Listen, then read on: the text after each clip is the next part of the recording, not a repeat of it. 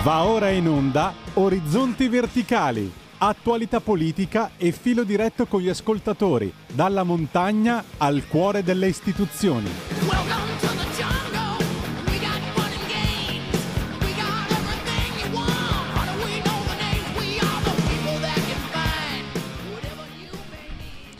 Sì, lo so che sono in ritardo, lo so, lo so, scusate, scusate, ma c'è un consiglio federale che incombe al piano di sopra e, e visto che eh, c'è anche del lavoro da svolgere per la preparazione di eh, siffatta importante assise, eh, è necessario farsi trovare preparati perché eh, magari non lo sapete, ma sono, mi occupo anche del tesseramento della Lega, anzi se non l'avete già fatto fatelo, tesseratevi, andate in sezione e fate la tessera, se non l'avete ancora fatto potete farlo anche online www.legaonline.it slash tesseramento dove con eh, pochi semplici clic potete sostenere e condividere il percorso della Lega. Però, siccome c'era da fare un po' di raccolta di scartoffie per il federale, eh, è venuto un po' tardi. Non me ne vogliate, non me ne vogliate. Eh. Intanto ringrazio Federico da subito che eh, allieta eh, le mie assenze con musica di altissima eh, qualità ehm, andiamo a vedere velocemente come stanno le notizie. Eh, purtroppo apriamo con un'ultima ora ad Abbiate Grasso, uno studente di 16 anni accoltella una professoressa a scuola che è ricoverata in gravi condizioni. È successo all'Istituto Alessandrini in via Inaudi poco prima delle 8.30. E poi purtroppo ancora cronaca perché sul, sul, Lago Maggiore, sulla sponda lombarda del Lago Maggiore, ieri pomeriggio si è rovesciata un'imbarcazione eh, dove sono purtroppo morte quattro persone eh, a causa probabilmente di un ribaltamento dovuto a una tromba d'aria. Eh, la barca si ribalta per una tromba d'aria, i morti sono quattro, l'ipotesi il rientro in ritardo. L'ultimo corpo ritrovato dai sommozzatori dei carabinieri intorno alle 7 e un quarto di questa mattina a 25 metri dal, dal relitto. Ecco, queste sono due notizie di cronaca con le quali purtroppo eh, dobbiamo... Eh, eh, Valli mi dà della persona inaffidabile perché arrivo in ritardo. Hai ragione, no, no, no excuse, no excuse for, for me, sono in ritardo. Eh, vabbè, ce ne faremo tutti una ragione, tanto sono qua. L'importante è arrivare, è, l'importante, no, l'importante è arrivare, se uno non arriva potrebbe esserci qualcosa di, di, di peggio, no? Eh, siamo qua, siamo qua, intanto avete ascoltato ovviamente dell'ottima musica, dell'ottima, in, dell'ottimo intrattenimento musicale. Andiamo veloci, dai, su mm, Il Sole 24 Ore, l'accordo sul debito USA sostiene le borse in, in Europa, la lira turca verso i minimi con l'accordo, con la vittoria di Erdogan che ieri ha vinto il ballottaggio, ballottaggi che ci sono ancora anche nel nostro paese, eh? non si è mica finito di votare, eh, tanti comuni ancora al voto, eh, tra l'altro oggi è il 29 di maggio è la festa della Lombardia, quindi tanti auguri a tutti i lombardi che oggi celebrano la loro, la loro festa, la festa della Regione Lombardia. Ehm, ricordo che si vota ancora fino alle 15, c'è tempo fino alle 15, eh, ancora ehm, comuni importanti che eh, vanno al voto, Pisa, Massa, Siena, Ancona, Brindisi, Terni, Vicenza, ehm, eccetera, eccetera, eccetera. Anche eh, qua nell'Internet milanese penso a eh, Cologno, Monzese, piuttosto che... Ehm, Uh, piuttosto che tanti altri comuni che sono ancora tanti altri, tanti no in realtà, però ci sono diversi comuni ancora che vanno, eh, che vanno al voto. 029294 7222 346 642 7756 per, eh, per intervenire. Abbiamo letto le notizie di cronaca. Ehm, e poi, e poi, ovviamente si parla di PNRR, eh, ormai diventa il mantra, anche se una delle notizie che tiene più banco ancora sui giornali è l'ultima puntata di Che tempo che fa di Fabio Fazio e di eh, Luciana Litizzetto. Io non so se negli altri paesi succeda come succede nel nostro, dove una persona decide, peraltro come se fosse stato eh, purgato e spedito in un campo di concentramento, in un gulag o, o nella Siberia nord-orientale a scontare una pena. No, Fabio Fazio va a lavorare per una televisione privata dopo 40 anni, 40 anni di televisione pubblica.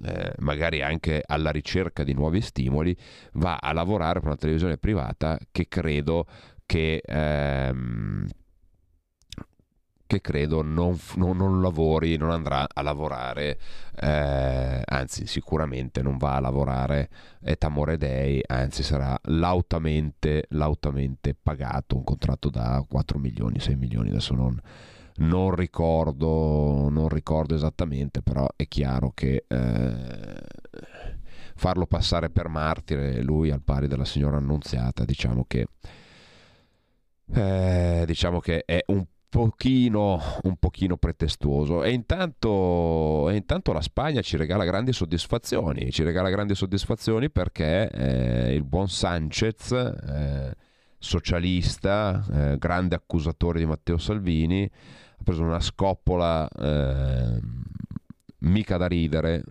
suo, nel suo paese nelle elezioni regionali. Ha perso Valencia, ha perso Madrid eh, perso diverse località eh, amministrative, brilla la governatrice conservatrice Ayuso che rifiuta l'appoggio dell'estrema destra, a Barcellona vincono gli indipendentisti, i socialisti perdono Valencia e la Roccaforte di Siviglia. La rimonta del Partito Popolare era attesa, ma i socialisti non si aspettavano una sconfitta così netta al voto locale di ieri in Spagna. Alle comunali il Partito Popolare sorpassa con il 31,5% dei consensi il Partito Socialista ferma il 28%, terzo è Vox con il 7%, le destre unite strappano i socialisti le città di Valencia e Siviglia, storica Roccaforte a sinistra. A livello regionale anche la comunità valenciana, Cantabria, Aragona, Estremadura, Baleari, La Rioja dove il Partito Popolare ha la maggioranza assoluta, e a Madrid però, è a Madrid però che i conservatori fanno il pieno dei voti e potranno governare senza l'estrema destra. A Barcellona invece va in scena la frantumazione della sinistra, gli indipendentisti di Juntos per Catalunya diventano prima forza e il loro candidato Xavier Trias promette ora di rubare la fascia di sindaco ad Ada Clau di En Comú eh, si votava per rinnovare i parlamenti di 12 delle 17 comunità autonome e i sindaci di oltre 8.000 comuni. Elezioni locali all'ombra della politica nazionale delle consultazioni generali di fine anno, un test perso per l'attuale premier socialista Sanchez. La riscossa del Partito Popolare parte ora da Madrid dalla sua governatrice.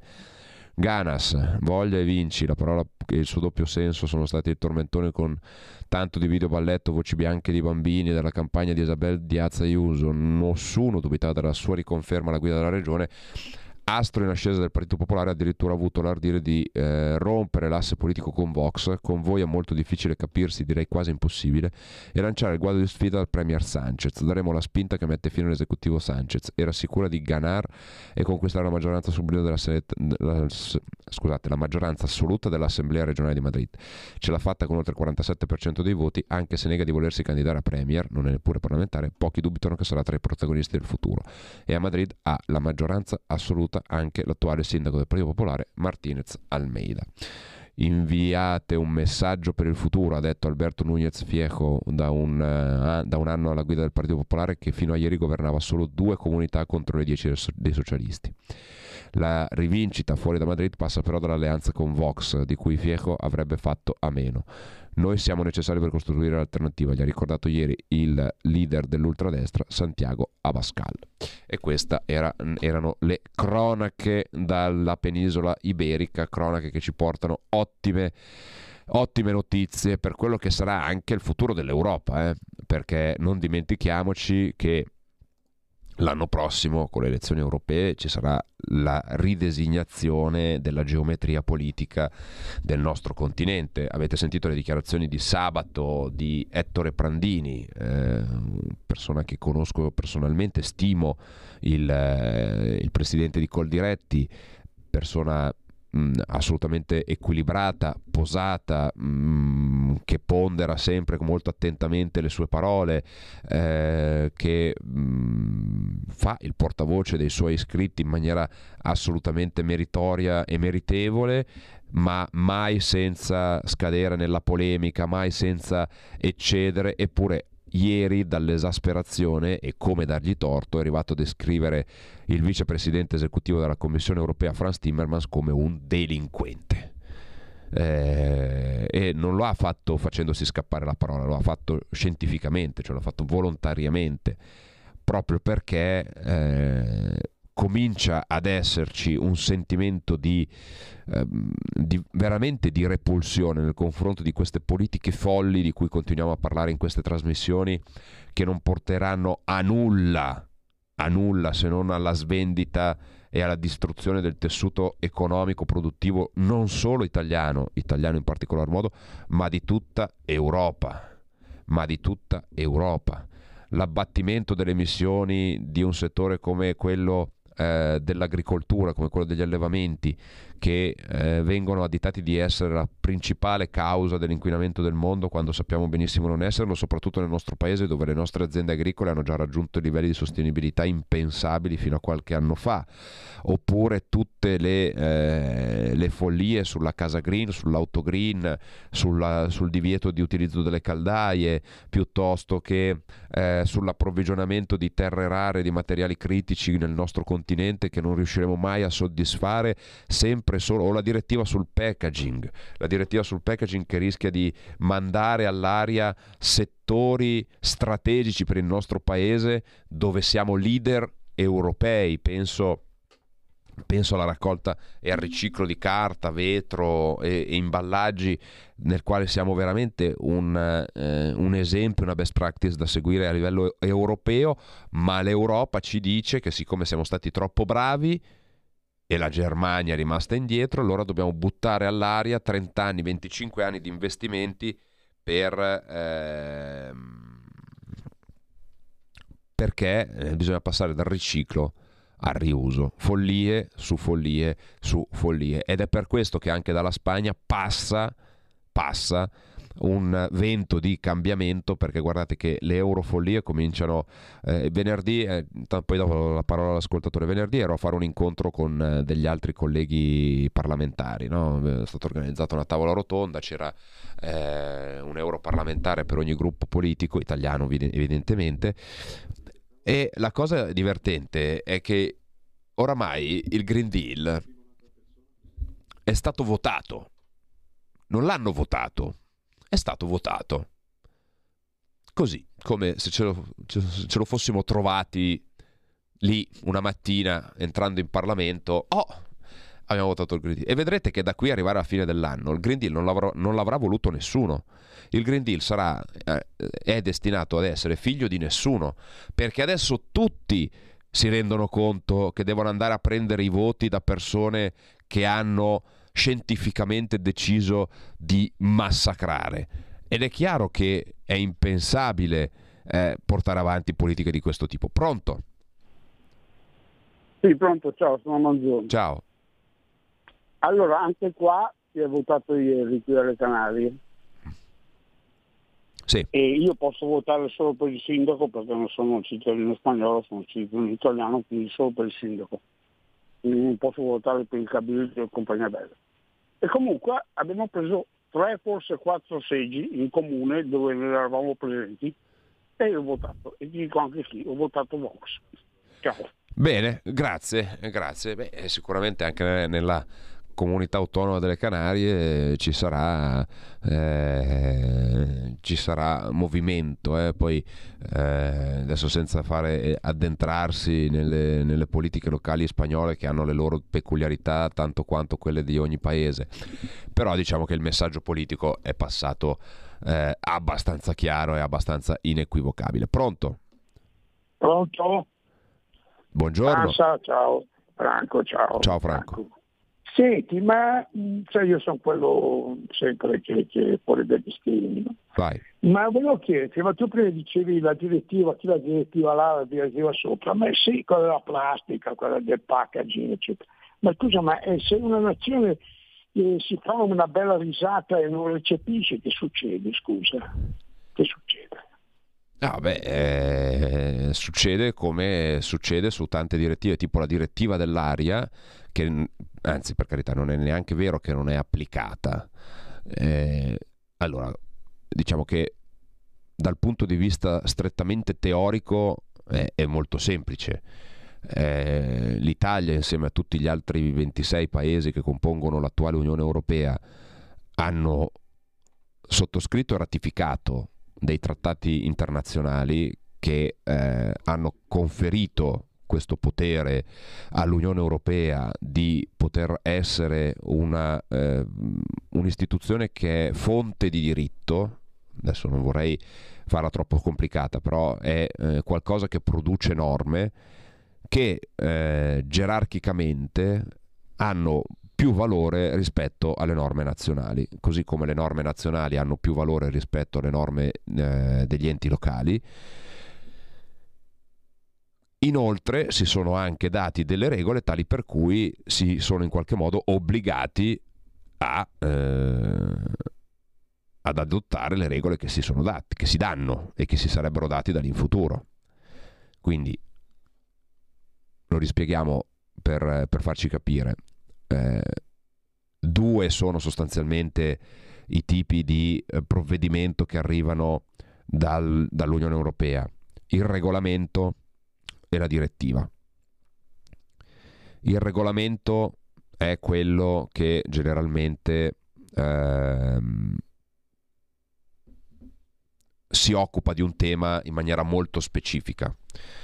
Uh, provo a farvi un esempio, il primo che mi viene in mente, il regolamento di cui ho fatto il relatore è, per quanto riguarda la politica di coesione, non il relatore ovviamente generale perché è un regolamento eh, molto più ampio che riguardava altre due commissioni, la mia parte è stata quella di fare l'opinione di regolamento sulle eh, cosiddette TENTI, Trans-European Network on Transportation, cioè le reti di trasporto transeuropee ovvero una normativa di eh, diciamo così, omogenizzazione di tutto quello che riguarda i trasporti a livello europeo, quindi vuol dire eh, i sistemi di comunicazione tra treni e stazioni che devono essere uniformi in tutta Europa, Uh, la velocità media di percorrenza dei convogli per quanto riguarda sempre i treni uh, deve essere garantita in una certa soglia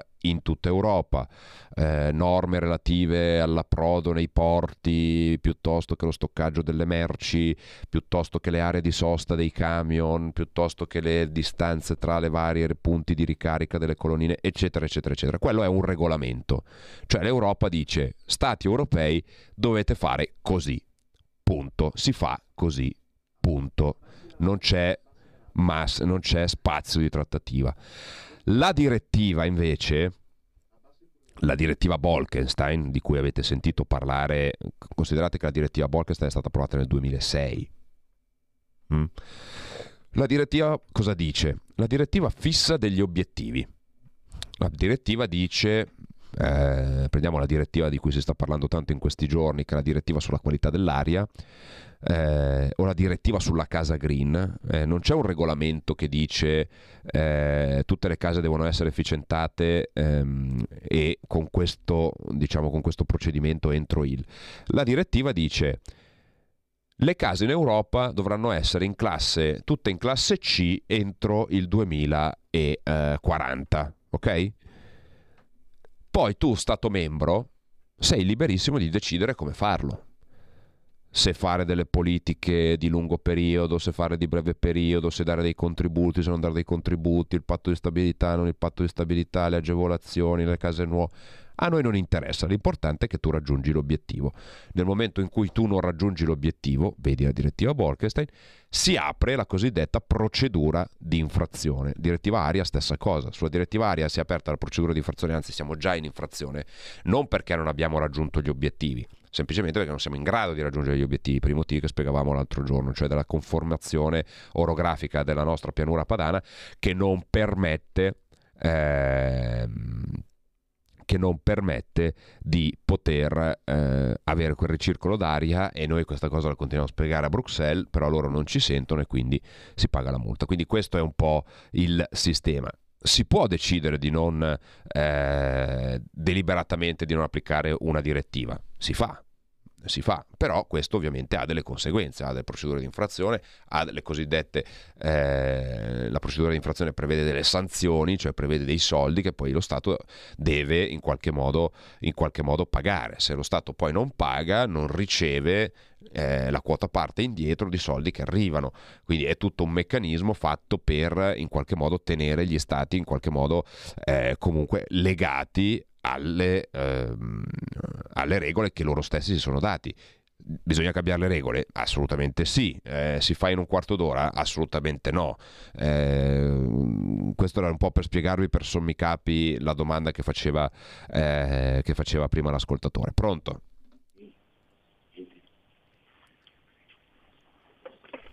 Pronto in diretta? Chi è da dove chiama? Pronto? Buongiorno. Buongiorno. Senta, io dico, ma cioè, noi italiani dobbiamo farci del male perché alla serie di quello che ha appena detto, no? che ha appena detto cioè cose, cose, cose folli che decidono lì in Europa, noi ci stiamo, ci stiamo allegramente, no? siamo contenti anche, anche, di farci del male. No? Non lo so, io, io non capisco l'atteggiamento di voi, voi che siete lì in Europa, a fare che cosa? A fare che cosa? Anche, anche, per quanto riguarda beh, le, le, le, costrizioni che vogliono farci cambiare questo, quell'altro, quell'altro, costrizioni coercitive, no? O obbedisci o se no ti mettiamo in, in castigo. Cioè, ma anche per quanto riguarda, io non sento più nominare cioè, la, la, la, l'emergenza eh, stranieri, no? cioè, eh, i immigrati, no? Ce ne accorgeremo fra, fra non molto, guardi, ce ne accorgeremo fra non molto di cosa vuol dire fregarsene. Vabbè, saluti. Grazie, grazie. Ovviamente questo diventa anche uno spazio, uno spazio di sfogo. Poi eh, che ci se ne stia fregando, eh, non se ne sta fregando eh, nessuno. Eh, nel mio piccolo abbiamo sventato la settimana scorsa, eh, anche se la, l'allarme ovviamente non è ancora rientrato, che nella piccola Druogno in Valle Vigezzo eh, c'è stata l'ipotesi da parte delle prefetture di fare in un comune di mille abitanti a confine con la Svizzera, in una parte periferica del Piemonte, un hub regionale di smistamento di immigrati clandestini. Ovviamente eh, no, Ovviamente no, perché eh, al netto che eh, comunque da qualche parte una cosa del genere dovrà essere fatta, però ci sono tante caserme dismesse nel nostro paese che possono avere questo ruolo, non vedo perché bisogna andare a prendere una colonia che sarebbe destinata ai ragazzini che vanno a passare l'estate a metterci gli immigrati, soprattutto in una situazione in mezzo a un paesino di mille abitanti, cioè voi pensate di portare 400 immigrati che poi sappiamo, ti dicono ne portiamo 200, 300, 400, poi diventano 400 per volta, 400, 500 per volta e voi capite che in un comune di mille abitanti che si prepara a fare la stagione estiva con tutte le difficoltà del caso, avere una situazione del genere vorrebbe dire eh, creare una situazione assolutamente ingestibile e assolutamente insostenibile. Quindi siamo già partiti con, eh, con tutte le, attiv- le, azioni del caso, eh, da parte della prefettura hanno subito tenuto a specificare che era eh, semplicemente una ricognizione di vari siti sul territorio, tra cui rientrava anche quella, e noi abbiamo educatamente e gentilmente e professionalmente fatto sapere alla prefettura, alle prefetture, che quel posto non è a disposizione per quel tipo di iniziative. Pronto? Buongiorno, sono Giorgio da Monza. Benvenuto. Io qualche giorno fa le ho chiamato per chiederle come mai la Lega di fronte al disastro dell'Emilia Romagna non avesse chiesto il commissariamento della regione o perlomeno di qualche assessorato. E lei mi ha risposto che eh, prima si fa il lavoro di ripulitura e poi si fanno le polemiche. Mi spiace contraddirla, ma qui si dimostra di non sapere neanche l'ABC della politica. Gli sciacalli del Partito Democratico, quando la Lombardia è stata colpita dal Covid, non hanno aspettato due anni per fare la polemica, l'hanno fatta subito, l'hanno fatta in maniera rabbiosa e feroce e io mi attenderei da quello che era il mio partito che facesse altrettanto. Invece lei mi ha detto no, prima lavoriamo. Io vorrei sapere se avete la mente completamente ottenebrata dal lavoro, perché poi si capisce perché quelli dell'Unione Europea ci chiedono di chiudere il 75% delle fabbriche per il nostro bene, per farci respirare l'aria pulita. E uno come Fontana, e lui come anche Bonaccini devono correre l'Unione Europea umiliandosi dicendo maestà, ma noi non possiamo fare una cosa simile. Ma vi rendete conto di come vi stanno prendendo per il culo oppure no? Chiarissimo, grazie. Eh, io ho detto un'altra cosa in realtà l'altra volta e penso che, visto che la settimana scorsa quando ci siamo sentiti su questa cosa c'erano ancora persone che non si sapeva se venivano trovate o no, eh, ribadisco il fatto che quello non era il momento di mettersi a fare eh, determinati tipi di polemiche. Adesso le polemiche le stanno facendo, perché sulla nomina del commissario mi sembra che insomma eh, non ci sia tutta questa intenzione di, di, lasciare con Bonaccini come commissario così senza colpo ferire, no? O sbaglio, o, o mi sono perso qualcosa, no? Poi eh, qualcuno no, non è giusto, Bonaccini ha lavorato bene, probabilmente Bonaccini avrebbe potuto forse lavorare meglio, eh, perché poi eh, le cose sono, eh, sono, sono, lì da vedere, no? Eh, perché giustamente adesso è il tempo della polemica non è il tempo della polemica quando ci sono dei dispersi, ci sono i soccorsi che stanno ancora lavorando, ma questa è una mia opinione ovviamente ed è un'opinione che sottolineo e rimarco. Pronto? Pronto? Buongiorno. Buongiorno, sono Mario D'Arieti, complimenti per la trasmissione. Grazie, buongiorno. Senta, io sono rimasto um, terrorizzato da quello che ha detto stamattina il dottor Cainarca, cioè che questa poca, diciamo, questa piccola oasi di libertà che questa radio rischia di chiudere entro un mese. Adesso io faccio un appello, vabbè, non è che Angelucci, poraccia, si può comprare, già si è preso tre quotidiani, a un, un imprenditore, non dico di centrodestra, ma perché perlomeno tiene la libertà illuminato per poter finanziare questa radio, va bene, visto che a sinistra i, Ca- i Cairo finanziano la 7, la famiglia Agnelli finanzia la stampa e la Repubblica, eh, cosa De Benedetti il domani, possibile che anche uno come Romeo eh, ha trovato il modo di finanziare un, un vecchio reperto storico con l'unità. Di, un imprenditore illuminato, qualcuno, o in alternativa facciamo una cosa, quanti sono, e con questo concludo, gli ascoltatori di questa radio, io non so gli ascolti adesso le statistiche, eh, ci tassiamo tutti quanti di 3, 4, 5 euro l'uno, facciamo conto sono 200.000 persone che sentono e salviamo questa radio. Perché qui c'è il rischio che entro un mese chiude tutto, stamattina ha detto che io questa ose di libertà non la voglio perdere. Facciamo un appello a qualche imprenditore illuminato, qualcuno, ma muovano il culo dalle poltrone, si diano da fare. Mi scusi, ciao. Chiarissimo, chiarissimo. Eh, allora, questa radio ha dimostrato più volte di essere, di essere l'araba fenice che rinasce sempre dalle sue ceneri, quindi eh, credo che non ci sarà modo tanto semplice di, ehm, di, tappar, di, tapparle la bocca e quindi continuerà questo suo spirito di, di libertà. Ehm, Leggiamo qualche messaggio che è arrivato nel frattempo. Ciao Ale, so che Lega già ne parla abbondantemente, ma una compagna di centrodestra per le europee, Giorgia la sta, consideraz- in, la sta prendendo in considerazione andremo ancora in ordine sparso? Certo, se puoi dirci qualcosa, beh, diciamo che la campagna delle europee non si presta ad avere una coalizione, perché per come è fatta la legge elettorale con un proporzionale puro eh, praticamente impossibile eh, fare una campagna di coalizione, quindi ogni partito farà, farà, la sua. Buongiorno, per quanto riguarda le regole europee succede anche grazie a chi non va a votare se ne frega, ci dice Mary. Buongiorno, ma quali risultati ha portato alla sinistra a fare polemica immediatamente? Sembra che abbiano perso in gran parte delle ultime tornate elettorali. Non è che se il PD si, mm, si getta dal ponte dobbiamo farlo anche noi. Eh? Complimenti, mandi Simone dal Friuli. E questo era eh, diciamo l'ultimo messaggio. Io ringrazio Federico come sempre in sala motori che manda avanti la baracca strenuamente, stoicamente, nonostante tutto, nonostante tutto, nonostante, ascol- nonostante i conduttori che arrivano in ritardo eh, e che indegnamente siedono dietro un microfono come il sottoscritto.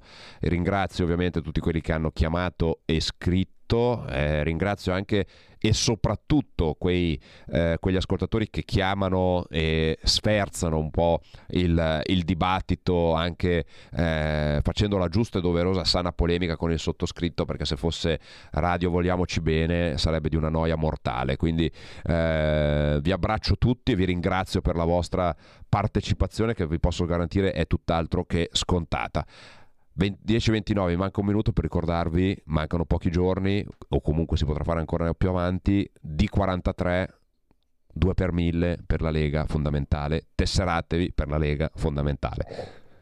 Grazie a tutti, da Alessandro Panza, ci sentiamo venerdì. Avete ascoltato Orizzonti Verticali.